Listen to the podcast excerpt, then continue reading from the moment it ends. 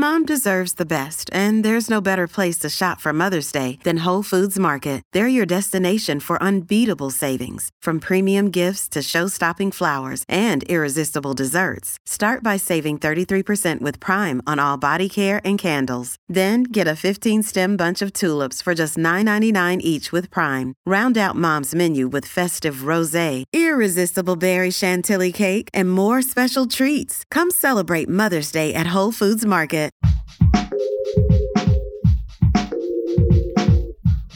What if you could become a better person, not by working harder, but by taking one small step a day?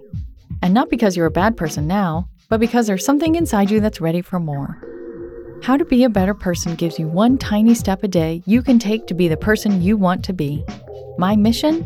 To help you live your best life. Hi, and welcome to How to Be a Better Person with Kate Hanley. I'm Kate. I'm a writer, a personal development coach, a yoga teacher, and I'm the author of the book, How to Be a Better Person, which was the inspiration for this podcast and which has four hundred one ways to make a difference in yourself and the world. I might add that it makes a great graduation gift in case you know someone who is graduating. This week on the podcast, I'm doing a deep dive into meditation. This amazing free tool that humans have been using for thousands and thousands of years to deal with life and become better people. I know the advice to meditate is common and, frankly, not all that compelling. It feels like yet another thing you have to add to your list in order to be a decent person. I hope that by doing a deep dive into meditation this week, the why, the when, the how, as well as what to do when that voice inside your head says, oh, you definitely should not meditate right now, that you might be inspired to get a practice going for yourself.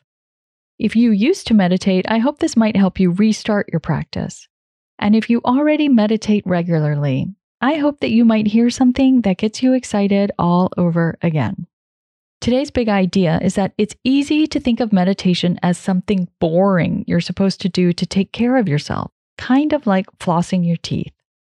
When actually, meditation is a pleasurable, decadent, and just ridiculously loving thing to do for yourself. It's like a warm shower for your mind and a hug for your psyche. Today, I want to do nothing less than rebrand meditation as an indulgence that bathes you in goodness, with benefits so profound that they ripple out to the people in your life whom you love the most. Because if you think about meditation as something dull that you have to do, you're not going to be very excited about giving it a try. But if you think, holy crap, this is the most amazing thing, you're going to get psyched to give it a go. Knowing why you're doing something always helps you actually do it. In this episode, I'm going to walk you through benefits of meditation for three parts of your life: your body, your mind, and your relationships. Let's look at your body first. Meditation has reams of research to support that it improves the way your body functions, from reducing levels of stress hormones, lowering blood pressure, and lowering resting heart rate. Meditation also reduces levels of inflammatory molecules in the body, and inflammation is at the root of so many conditions and diseases. Meditation has been shown to improve symptoms of irritable bowel syndrome, and to lessen the experience of chronic pain. And newer research shows that even a single practice can create lasting changes to the epigenome, which is the layer of information that sits on top of your strands of D N A, and that dictate which genes are turned on and which are turned off.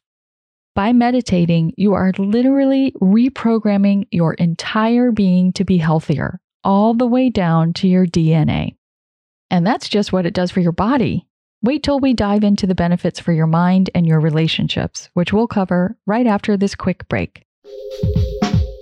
I knew meditation helped with stress and focus and feeling happy, but I wasn't doing it. You know what finally got me meditating again? Headspace. The fact that all I had to do was press play was a godsend. And I can tell a huge difference in my state of mind and in how I interact with my family. I'm feeling a lot closer to the people I love, and Headspace definitely helped. You deserve to feel happier, and Headspace is meditation made simple. Go to headspace.com slash Kate. That's headspace.com slash Kate for a free one-month trial with access to Headspace's full library of meditations for every situation. This is the best deal offered right now. Go to headspace.com slash Kate today. Welcome back. When you meditate, you actually change the size of different parts of your brain. Long-term meditators have been shown to have more gray matter in the region of the brain that handles emotional regulation. It has also been shown to be helpful in alleviating anxiety, depression, and even P T S D. I mean, how about that? There is a twenty twenty review of hundreds of studies published in the journal Frontiers in Psychology that assessed the benefits of contemplative practices, and the researchers who conducted the review wrote that these practices, quote, can be considered emotional and attentional regulatory activities, which, by inducing a state of greater inner silence, allow the development of increased self-awareness. This is science talking, people, not just mystics on a mountaintop. When you cultivate the ability to sit and just be with yourself, you help build some space around the never-ending stream of thoughts that so often are stressful. And that creates room for the inner sense of well-being that we all have, but that often gets drowned out by the daily noise of life, to come to the surface. When you meditate, it's like you're steeping in the sense of things being okay and safe and manageable. And you train your mind to be able to tap into that feeling even when you're not meditating.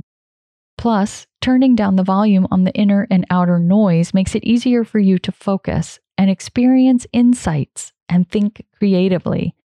It's like you're bringing the wisest, most creative, most patient part of your particular brain online. And then all that ripples out to your relationships, because you are less likely to overreact to, or fall into old patterns with, or take your crap out on the people you love. That space you create in your mind that I was just talking about spills over into how you see other people, and you can see them more as they are, and not how you think they are. And then you can meet them where you each are with clearer thinking and better emotional regulation, which changes your interactions with them and how you make them feel. And finally, when you are meditating, you are saying, I matter to me. Meditating is how I've been giving myself the alone time I've been craving like crazy during this pandemic.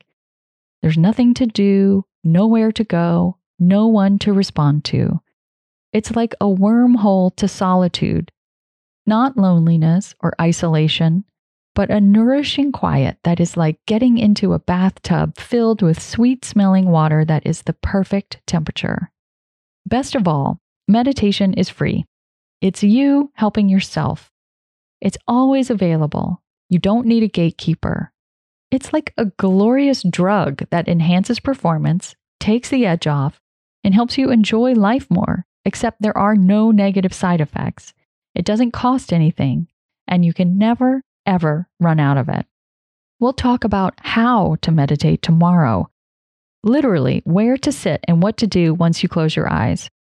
But because you don't want to think about the how without first fully connecting to why you want to do something, your tiny assignment is to think about all the benefits of meditation that you've just heard and pick one or two that are something that you want the most. Is it better relationships?